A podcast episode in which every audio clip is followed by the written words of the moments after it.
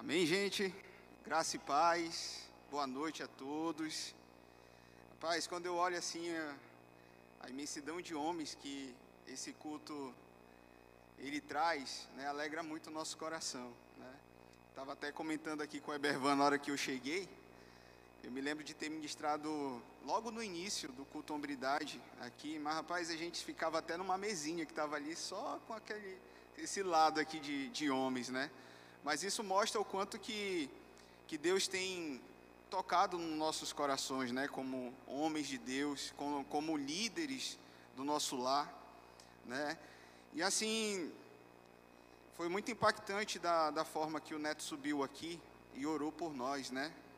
Pedindo uma sabedoria de Deus, né? Homens valorosos, né? Que carregam a hombridade em cima de si.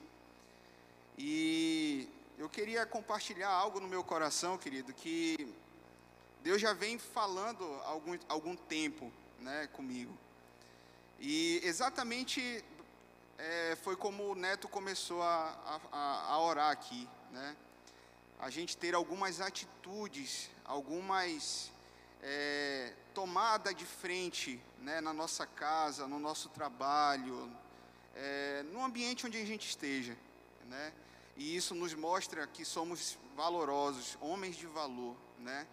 Então, o que de fato é numa numa tribulação que todos nós podemos passar, que atitudes eu como homem, né, líder da minha casa, da minha família, da minha empresa, como que realmente eu posso tomar atitudes para resolver algumas situações, né? E da forma que o Neto colocou aqui para nós, deu até uma certa introdução no que aquilo que eu vim falar aqui com vocês essa noite, né? Espero que você esteja com o coração bem aberto para receber essa palavra, uma palavra direcionada diretamente do coração de Deus para você. Amém? E antes de mais nada, eu gostaria de orar com você por ela. Amém? O tema da nossa palavra de hoje é atitudes espirituais em meio às adversidades da vida. Né? Quem aqui nunca passou por uma adversidade? Levante a sua mão, amém? Se ninguém passou, eu vou pedir para você orar por mim, amém? Porque todo dia eu acordo e todo dia eu preciso da graça de Deus para me vencer uma adversidade na minha vida, seja no meu trabalho, no meu casamento, na minha família. Então eu creio que todos nós passamos, amém? Feche os seus olhos para a gente poder orar, tá? E Deus poder nos abençoar com essa palavra. Pai, no nome de Jesus, Senhor, nós queremos nesse momento nos colocar diante da tua presença.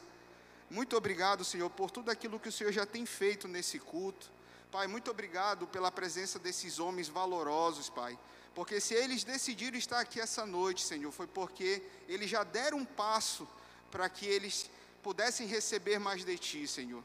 Eles poderiam estar em qualquer lugar, poderiam estar fazendo qualquer coisa, Deus, mas eles vieram aqui, Senhor, para buscar mais do Senhor. Pai, então nos abençoa, Senhor. Derrama da tua graça sobre a minha vida. Derrama, Pai, da tua graça sobre a vida dos meus irmãos. Abre os ouvidos, abre a mente, Senhor, e me usa, Senhor, como um canal teu. Pelo nome poderoso de Jesus. Amém. Você pode abrir lá a sua Bíblia, amém? Lá em Marcos, capítulo 4 a gente vai redar um pouquinho aqui. Em Marcos capítulo 4, verso 35 a 41. A gente vai tomar esse texto como base, mas hoje a gente vai passear um pouco na Bíblia, amém? Amém? Vamos ler lá. Naquele dia de tardinha, Jesus disse aos seus discípulos: Vamos para o outro lado do lago. Então eles deixaram o povo ali, subiram no barco em que Jesus estava e foram com ele. E outros barcos os acompanharam. De repente começou a soprar um vento muito forte, e as ondas arrebentavam contra, arrebentavam contra toda a força em cima do barco, que ele já estava ficando cheio de água. Jesus estava dormindo na parte de trás do barco, com a cabeça numa almofada. Então, os discípulos o acordaram e disseram: Mestre, nós vamos morrer. O Senhor não se importa com isso? Então ele se levantou, falou duro com o vento e disse ao lago: Silêncio, fique quieto. O vento parou e tudo ficou calmo. Aí ele perguntou: Por que que vocês são assim tão medrosos? Vocês ainda não têm fé? E os discípulos, cheios de medo, diziam uns aos outros: Que homem é este que manda até no vento e nas ondas? Amém, gente? Creio que aqui todo mundo já, já ouviu um pouco dessa passagem, amém? É a passagem onde Deus está ali no meio da. passeando ali no meio da Galileia, né? É, levando alguns ensinamentos para aquele povo. E junto com ele estavam alguns discípulos, né?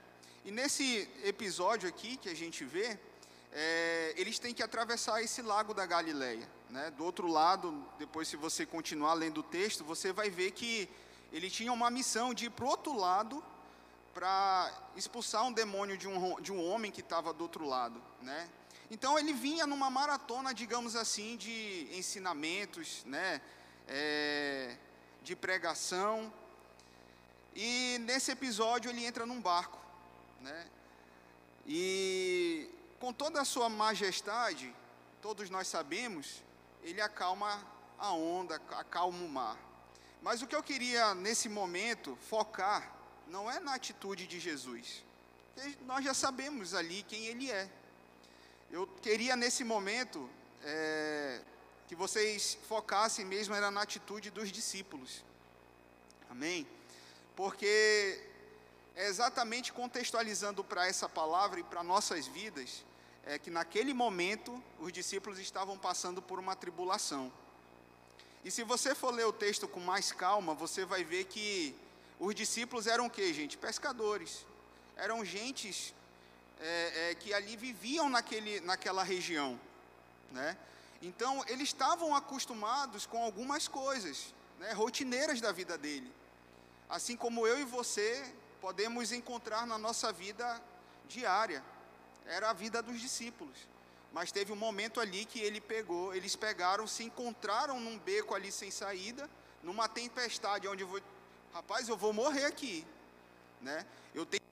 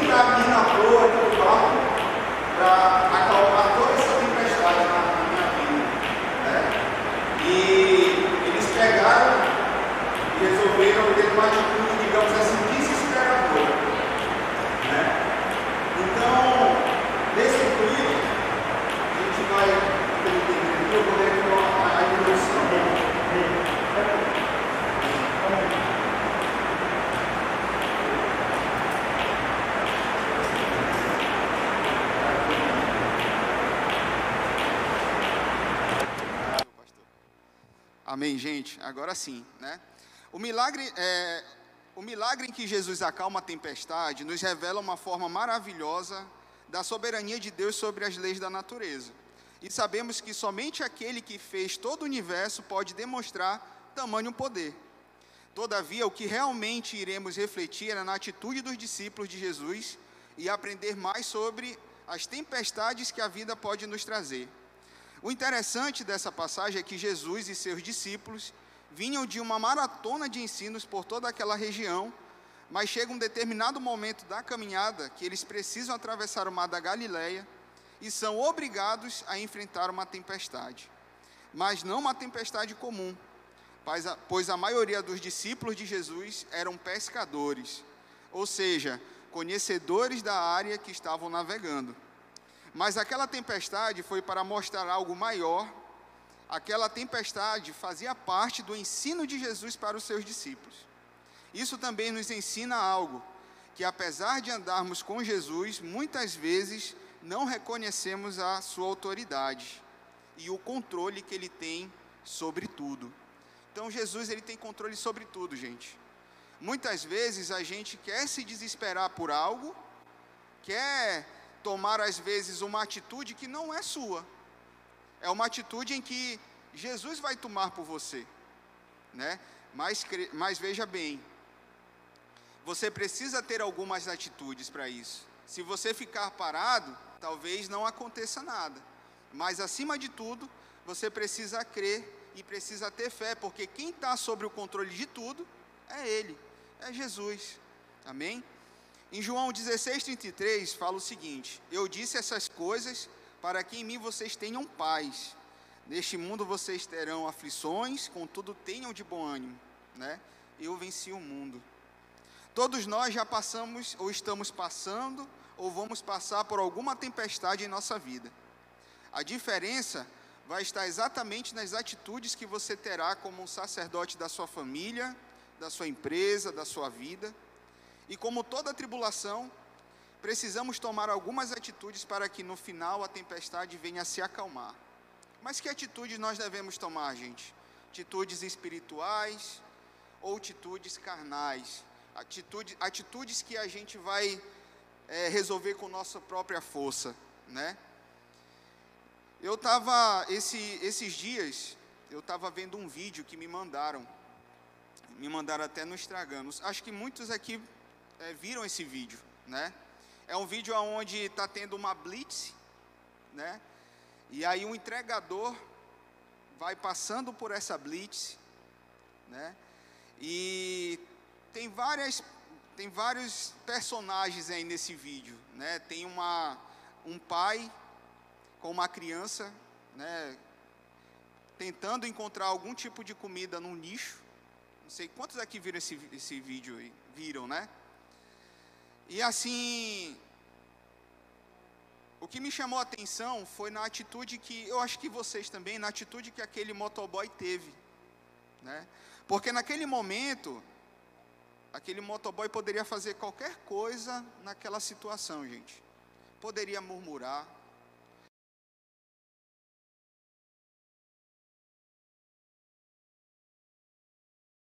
poderia agredir até aqueles policiais que estavam ali fazendo o seu trabalho. Né? E olha que ele estava errado, não estava errado? Estava errado. E, mas por uma simples atitude, ele ativou os céus na vida dele. E é para esse momento que eu quero chamar para vocês, aqui para esse ponto da palavra. Hoje eu quero falar de basicamente três atitudes espirituais né, que a gente pode ter para enfrentar determinadas situações nas nossas vidas. Tá? E uma dessas atitudes, a gente precisa entender na nossa vida o que, que de fato eu estou enfrentando. Qual tipo de tempestade você tem enfrentado na sua vida hoje?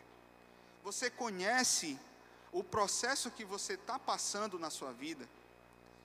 Eu, no, no, meu estudo, né, na minha, no meu momento de, é, de conversa com Deus, veio no, no, meu coração muito forte três tempestades que muitas vezes a gente está enfrentando, mas a gente muitas vezes negligencia alguma coisa, né? E por isso a gente quer passar na frente de alguns processos. E são três tempestades, gente tempestade por consequência, tempestades com propósito de Deus para nossas vidas, e uma simples tempestade para exaltar o nome do Senhor. Você tem que ter como um líder do seu lar, da, do seu casamento, da sua empresa, discernir em que momento você está passando e qual tempestade você está passando. Sabe por quê? Quem aqui gosta de filme de guerra?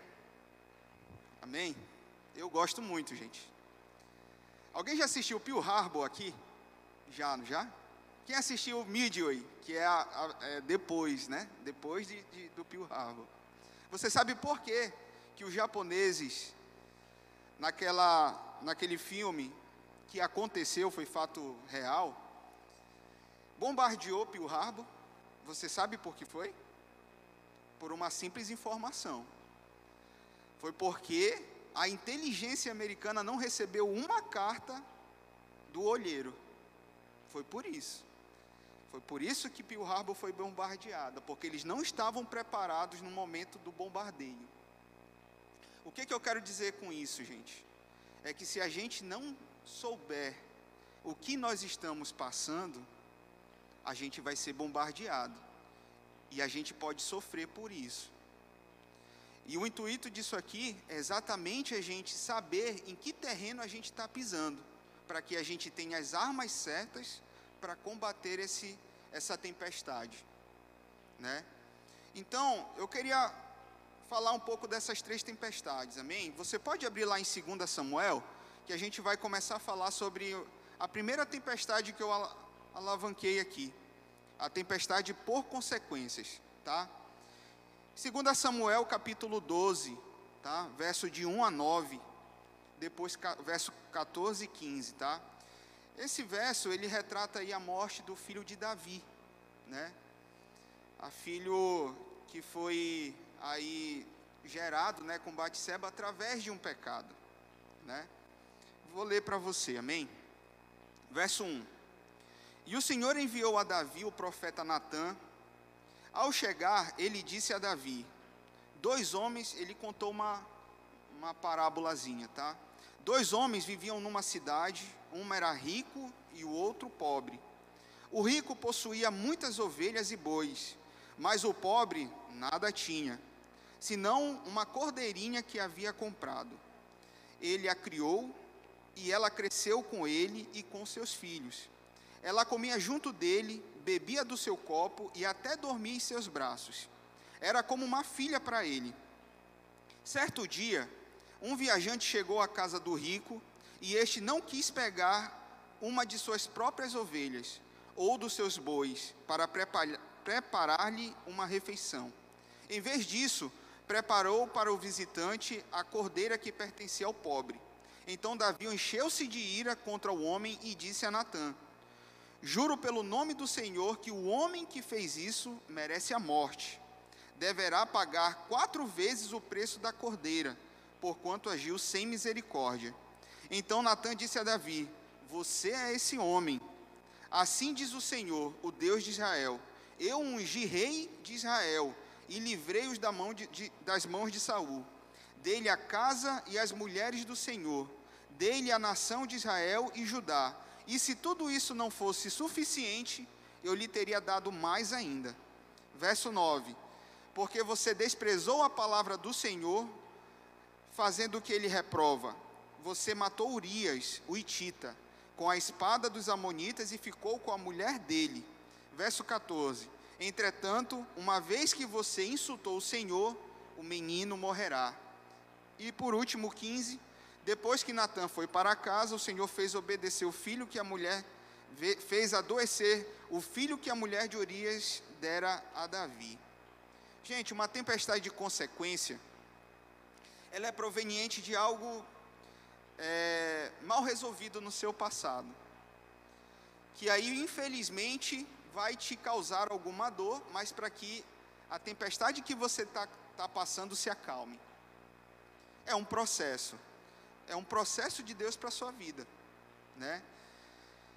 Um pecado cometido e que para isso ser corrigido é necessário passar por esse processo.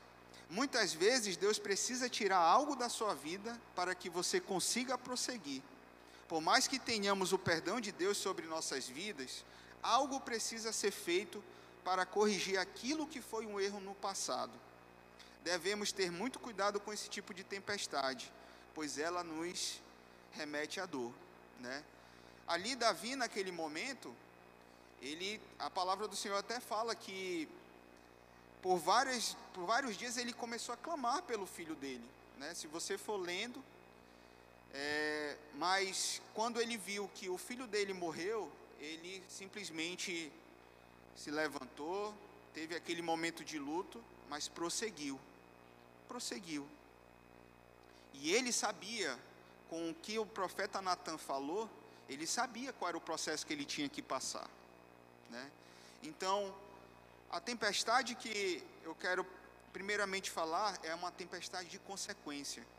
E eu quero chamar bastante atenção nesse ponto, porque é algo que ninguém quer passar. Ninguém quer passar essa tempestade, né? Mas se você tem algo mal resolvido lá atrás no seu passado, você precisa corrigir o mais rápido possível. Até mesmo para que não não venha acontecer algo de mais grave lá na frente. Amém? Todos estão me entendendo, gente? Amém. A segunda tempestade, tá, que eu queria falar com vocês, é uma tempestade com propósito, né? Quantos aqui tem um propósito na sua vida? Amém? Todos, nós temos, todo mundo tem um propósito na sua vida, né? Seja em qual área for. Mas para você talvez alcançar o seu propósito, você precisa passar por uma por umas dificuldades, você precisa ser forjado para que lá na frente você alcance esse propósito. E aí, eu queria ler mais um texto com você, está lá em Lucas 22, capítulo 22, verso 3, 6. Tá? Lucas 22, versos de 3 a 6, tá? Vai falar sobre a traição de Judas, tá bom? Você também já conhece esse texto. Então Satanás entrou em Judas, os chamados Iscariotes, um dos doze discípulos, o qual foi ter com os principais sacerdotes e com os capitães da guarda do templo, a fim de combinar a melhor maneira de lhes entregar Jesus. Eles ficaram muito satisfeitos ao saberem que Judas estava pronto a auxiliá-los e prometeram-lhe uma recompensa. Assim começou a guardar qualquer oportunidade para lhes entregar Jesus sem dar nas vistas. Verso 14. Então chegou Jesus com os discípulos e, no momento devido, todos se sentaram à mesa.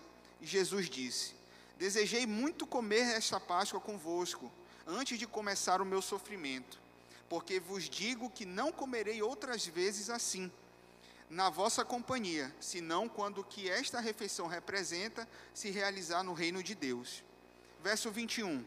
Mas aqui sentado comigo a esta mesa está também quem me vai trair o filho do homem tem de morrer, porque isso faz parte do plano de Deus. Isso faz parte do plano de Deus. Mas aí, mas ai do homem que vai me trair. Gente, isso aqui exemplifica muito bem o que é uma tempestade de propósito. Jesus naquele momento, ele sabia que ele ia passar, né? E ele sabia que ele tinha que passar por aquela situação. Agora você imagina, uma das pessoas que mais ele prezava, que era um dos discípulos, chega a atrair ele naquele momento.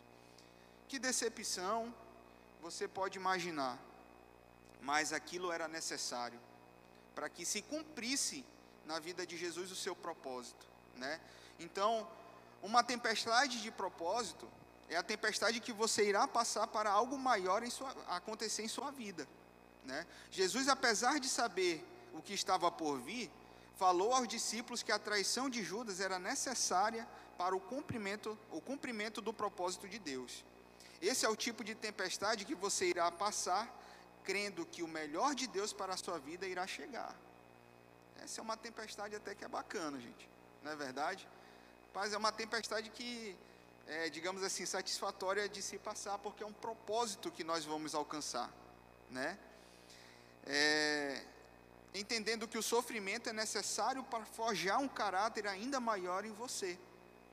Então, creia que se você está passando por algum tipo de tempestade, mas que você sabe que é por um propósito maior, você está sendo forjado por Deus para que isso venha ser entregue na sua mão, né? Eu nunca vi, gente, nada cair de graça na minha mão. E eu acredito que você também não. Se você acorda todo dia para ir trabalhar, acorda todo dia para fazer algo na sua vida, é porque você quer alcançar no final do dia um propósito, ou no final do mês um propósito, né?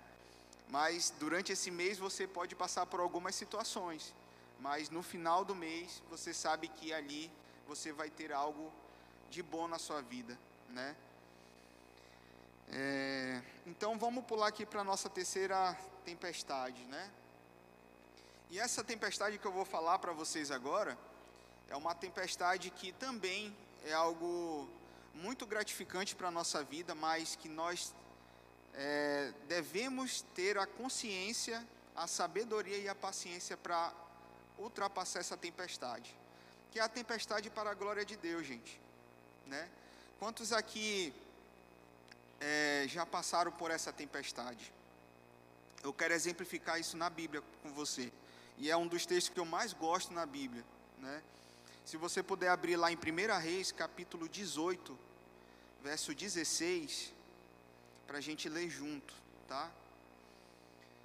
1 Reis 18, 16 fala o seguinte: essa aqui é a passagem onde o profeta Elias enfrenta os profetas de Baal. Quem aqui já ouviu essa, essa passagem, né? Muito abençoadora. Então Obadias foi encontrar-se com Acabe, o rei Acabe, e lhe contou o que havia acontecido. Aí Acabe saiu para se encontrar com Elias. Quando viu o profeta, Acabe disse: Então é você que está aí, você é o maior criador de problemas de Israel? Eu não sou criador de problema para o povo de Israel, respondeu Elias. Você e o seu pai é que são criadores de problemas, pois abandonaram os mandamentos do Senhor Deus e adoraram as imagens de Baal. Portanto, ordene agora a todo o povo de Israel que vai encontrar-se comigo no Monte Carmelo. Mande também os 450 profetas do Deus Baal e os 400 profetas da deusa Será, que são sustentados pela rainha Jezabel. Então Acabe chamou todos os israelitas e os profetas de Baal para se reunirem no Monte Carmelo. Elias chegou perto do povo e disse: Até quando vocês vão ficar em dúvida sobre o que vão fazer? Verso, eu estou no verso 21, tá, gente? Me perdoe. Se o Senhor é Deus, adorem o Senhor, mas se Baal é Deus, adorem Baal. Porém, o povo não respondeu nada. Verso 22. Então Elias disse: De todos os profetas de Deus, o Senhor, eu fui o único que sobrou, mas os profetas de Baal são 450. Agora tragam dois touros, que os profetas de Baal matem um deles, cortem em pedaços e ponham em cima da lenha, mas não ponham fogo. Eu farei a mesma coisa com outro touro. E aí os profetas de Baal vão orar ao seu Deus, e eu orarei ao Senhor. O Deus que responder, mandando fogo, este que é Deus. Verso 36 lá. Quando chegou a hora do sacrifício da tarde, o profeta Elias chegou perto do altar e orou assim: Ó Senhor Deus de Abraão, de Isaque e de Jacó, prova agora que és o Deus de Israel e que eu sou teu servo e que fiz tudo isso de acordo com a tua ordem. Responde-me Ó Senhor, responde-me para que este povo saiba que tu, o Senhor, és Deus e estás trazendo este povo de volta para ti. Verso 38. Então o Senhor mandou fogo, e o fogo queimou o sacrifício, a lenha, as pedras, a terra e ainda secou a água que estava na valeta. Quando viram isso, os israelitas se ajoelharam, encostaram o rosto no chão e gritaram: O Senhor é Deus. Só o Senhor é Deus. Amém? Você pode aplaudir ao Senhor por isso? Rapaz,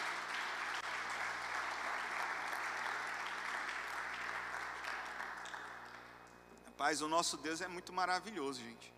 Quando eu leio esse, esse texto aqui, eu sei qual é o Deus, Deus que, eu, que, eu, que eu sirvo, né? E assim, quero dizer para você que você, como ali o profeta Elias pode passar por uma situação dessa, de perseguição, uma situação onde você não vai realmente ver saída. Mas eu quero dizer para você uma coisa: que quando a gente crê no nosso Deus vivo, nós sabemos que Ele vai mandar fogo. Ele vai mandar fogo para que a gente seja forjado e no final de tudo, todos aqueles que estão ao nosso redor venham reconhecer o seu nome reconhecer o nome do Deus vivo, Deus que nós servimos.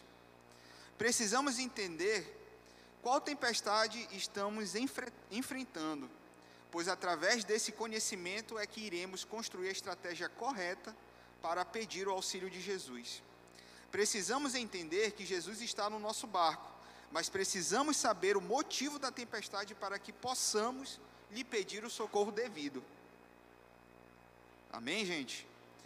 Então, a gente precisa entender qual o processo que nós estamos passando, qual o tipo de tempestade que nós estamos passando, né?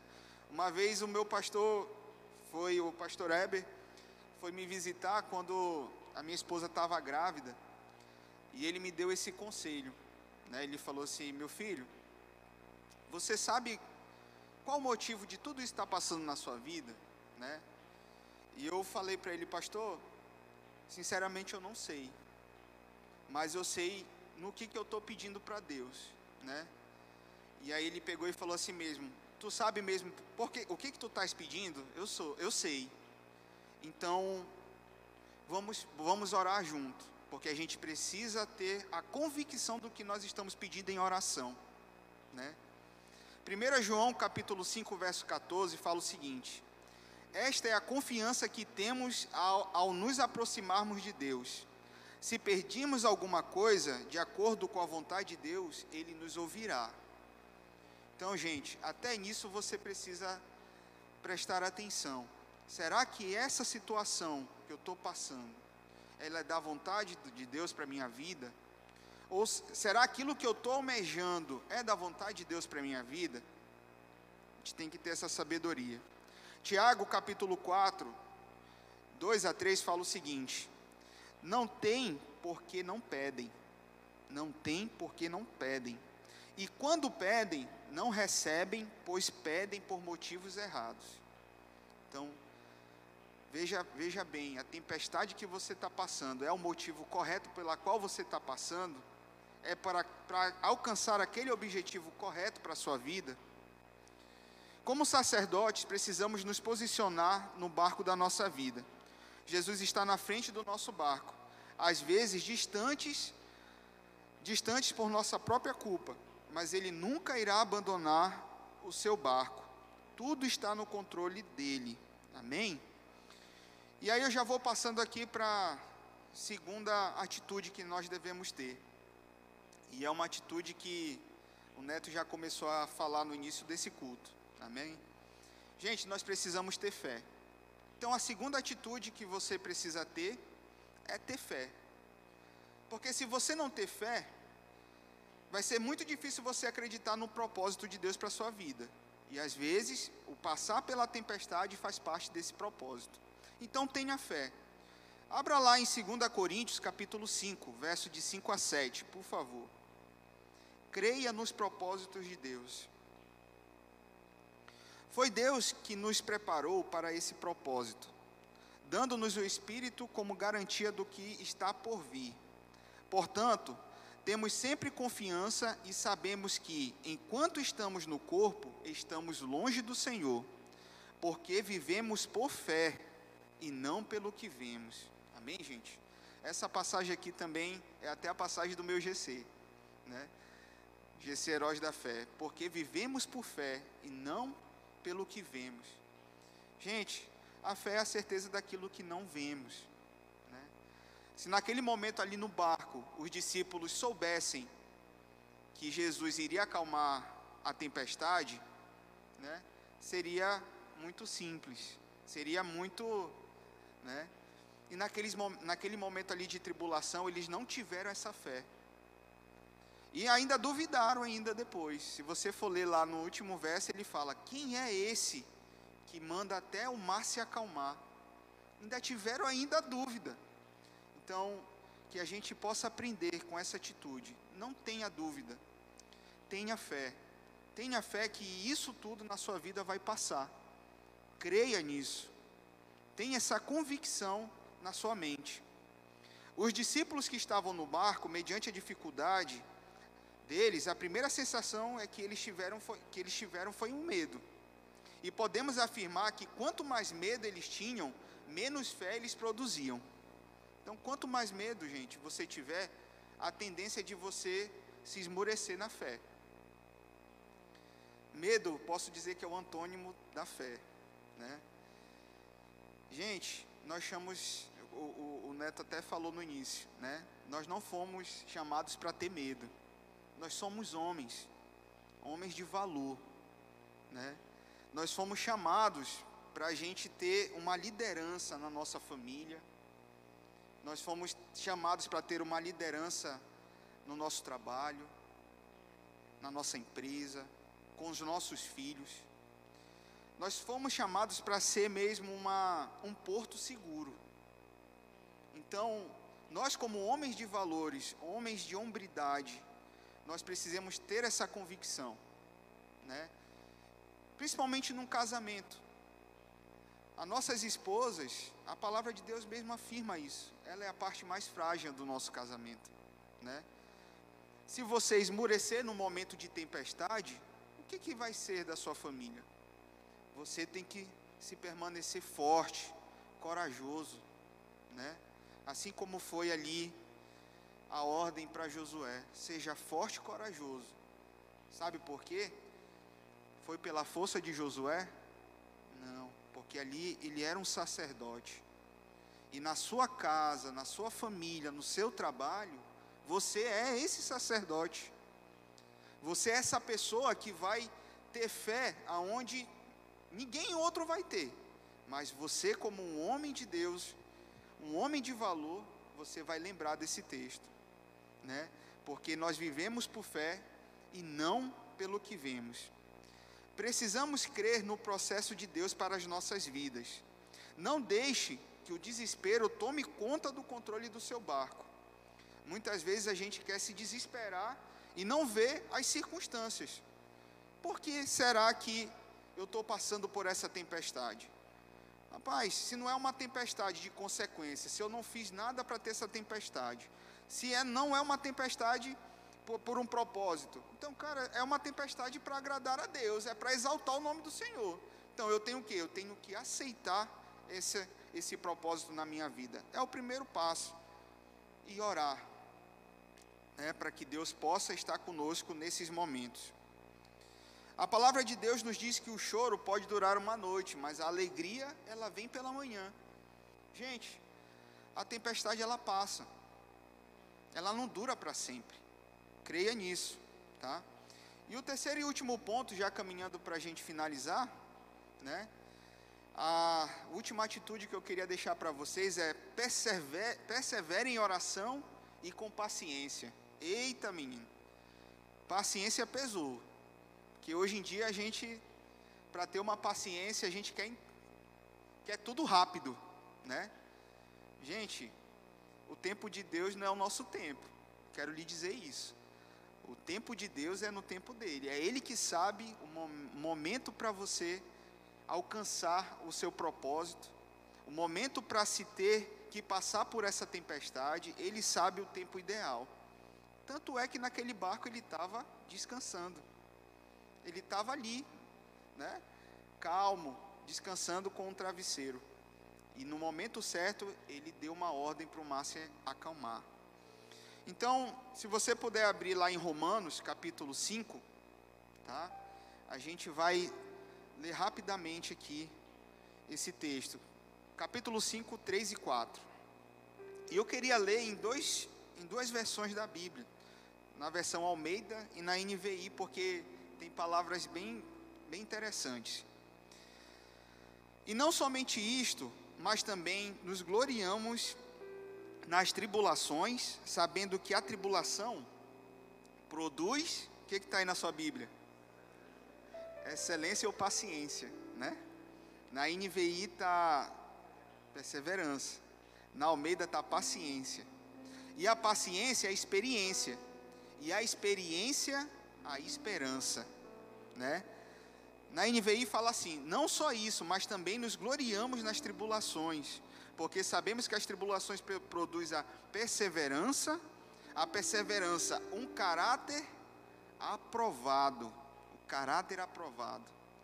Se eu pegar a paciência e jogar nesse da NVI, eu digo o seguinte, que a paciência nos torna homens aprovados. E é que uma, é essa situação que muitos de nós às vezes não temos. Porque a gente quer tudo rápido, gente. Hoje em dia, a gente não quer mais fazer uma comida ali no fogão. A gente quer botar logo no micro-ondas e apertar ali um minuto e já sair o negócio pronto. Né? Eu sei porque às vezes eu faço isso também. Né? E a gente quer o resultado rápido. Mas o tempo de Deus não é assim. Né? Essa atitude carrega três, carregam três palavras preciosas que precisamos ter enraizadas nas nossas vidas. A primeira é perseverança. Perseverança é uma palavra composta, né? E nos remete a dois verbos, que é o verbo, o verbo esperar e o verbo esperança. Então você já imaginou esperar com esperança? Esperar o tempo certo. Tem o um significado de constância, firmeza, teimosia. Quem não é teimoso aqui, né? A minha esposa que o fala. Teimoso, teimosia, né? e persistência. Então, gente, tenha perseverança. A tempestade ela vai passar. Oração também é uma palavra composta, gente. Que vem do verbo orar e do verbo ação. Não adianta você só orar. Não adianta você só ficar parado ou deitado na sua rede, porque nada vem, nada cai nos teus braços. Se você não tiver ação pelo aquilo que você está orando, né? Às vezes a coisa não pode vir. Então nada vem de graça em nossa vida, muito menos a solução para o seu problema. Nada vem de graça. O que acontece conosco é que queremos deixar tudo a cargo de Deus e muitas vezes não fazemos a nossa parte. Eu tenho algo comigo, né? Eu sempre falo, inclusive para as pessoas que trabalham comigo, para a própria minha esposa. E eu falo o seguinte para eles, né? O natural, tudo que é natural na nossa vida, a gente precisa fazer. Nós, nós mesmos. Nós precisamos ter atitude.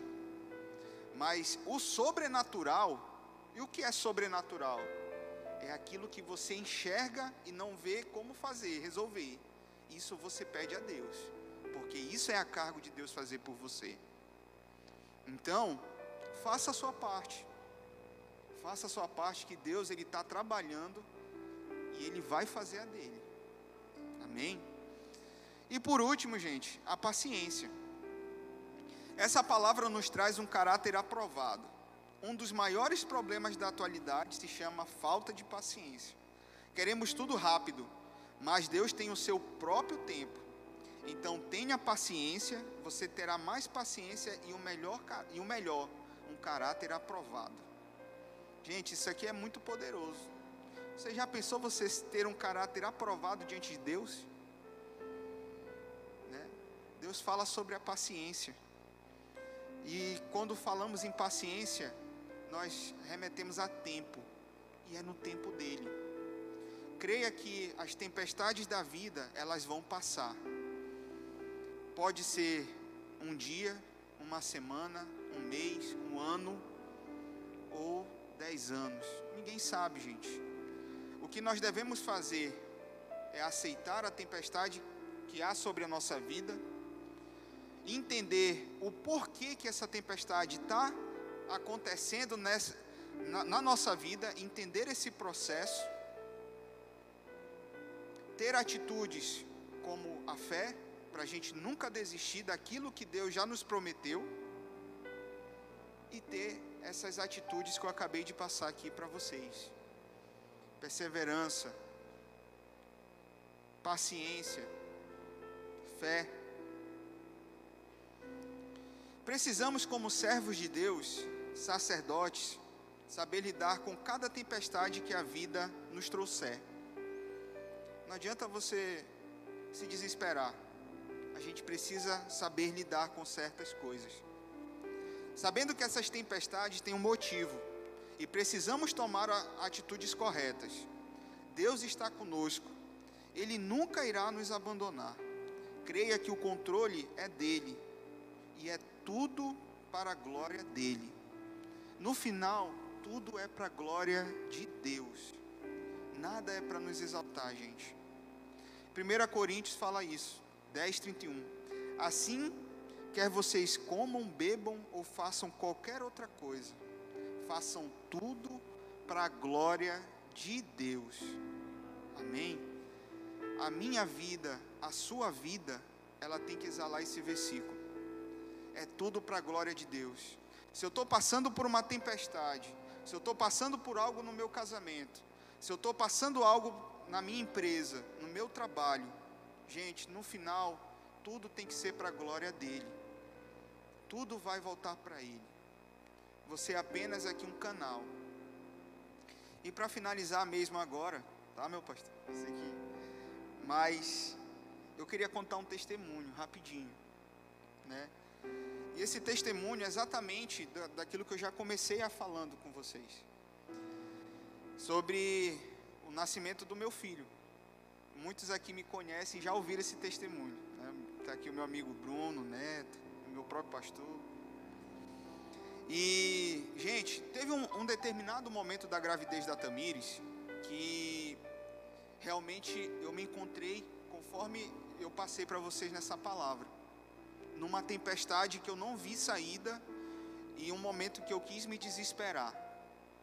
E realmente, como eu respondi para o meu pastor, eu falei para ele, pastor, eu não, eu não entendo, eu não sei o porquê disso tudo. Sabe por quê, gente? Foi tudo programado. A gravidez da Tamires, a gente programou com um ano de antecedência. Levei ela nos melhores médicos daqui do, da, da cidade de Belém, fez exames, fez tudo, fez tudo. E teve um determinado momento que ela precisou fazer uma cirurgia para ela segurar o meu filho. Né? Eu não sei quantos aqui vão saber essa cirurgia, mas era uma cerclagem. Né? E de um grosso modo, a cerclagem ela essa cirurgia ela prende o útero da mulher para que o, o nenê não seja abortado. E naquele momento ali, é, ela tentou fazer por três vezes a cirurgia e ela não conseguia. Né? Em um dos momentos de desespero dela, de toda a, a família que estava ali no carro conosco, eu me levantei como um homem valoroso, um homem conforme eu quis passar para vocês. E falei dessa forma. Gente, por que, que vocês estão chorando? Deus, Ele está no controle de tudo. Se a vontade de Deus é que venha o Daniel para nossas vidas, Ele vai fazer. Não é a minha vontade, não é a sua vontade, não é a vontade de ninguém aqui nesse carro. Mas vocês têm que entender que a vontade de Deus, ela é a vontade soberana. E nós vamos para casa agora. Todo mundo chorando, gente, dentro do carro. Todo mundo, eu, assim, se fosse em outro momento, eu acho que eu teria levado uma pisa naquele momento. Mas eu falei, nós vamos para casa. Chegando em casa, a gente vai orar. Entregando tudo isso no controle de Deus colocando essa situação no controle de Deus, mas sabendo o que nós realmente queremos, que fala lá em Tiago. Às vezes a gente não recebe porque a gente não sabe pedir, ou pede por coisas erradas. Gente, no outro dia, eu ainda trabalhava na selva. Cheguei no meu trabalho, 8 horas da manhã. Quando deu oito e meia da manhã, a médica dela me liga. E ela pergunta para mim: Como é que tá a mãezinha? Falei, doutora, ela tá bem. Porque a gente crê no Deus que a gente serve. Ela tá bem. Sabe que a médica dela falou para mim? Pegue ela agora e venha para cá.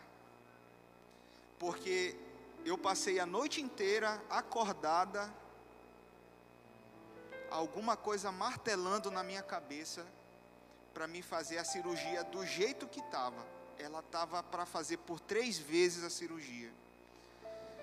E o colo do útero dela ainda não estava preparado para fazer a cirurgia. Em outras palavras, se ela desse um ponto errado, ela poderia matar o Daniel. E naquele momento eu liguei para Tamires e falei para ela, amor, se arrume, que a gente vai. Não se preocupe com nada. A gente vai e Deus está no controle.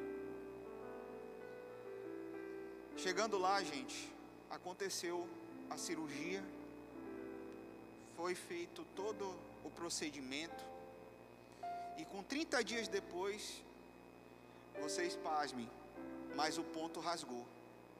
Com 30 dias depois da cirurgia da Tamires. E aí começou tudo de novo. E eu tive que mais uma vez me levantar. E falei, gente, o mesmo Deus que fez lá atrás é o que vai fazer agora. E naquele mesmo momento nós fomos de novo para o hospital.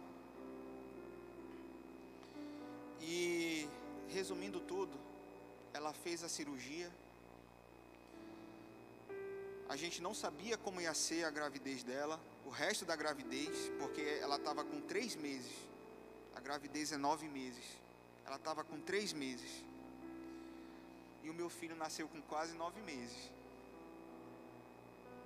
O meu filho nasceu com oito meses e duas semanas, alguma coisa assim.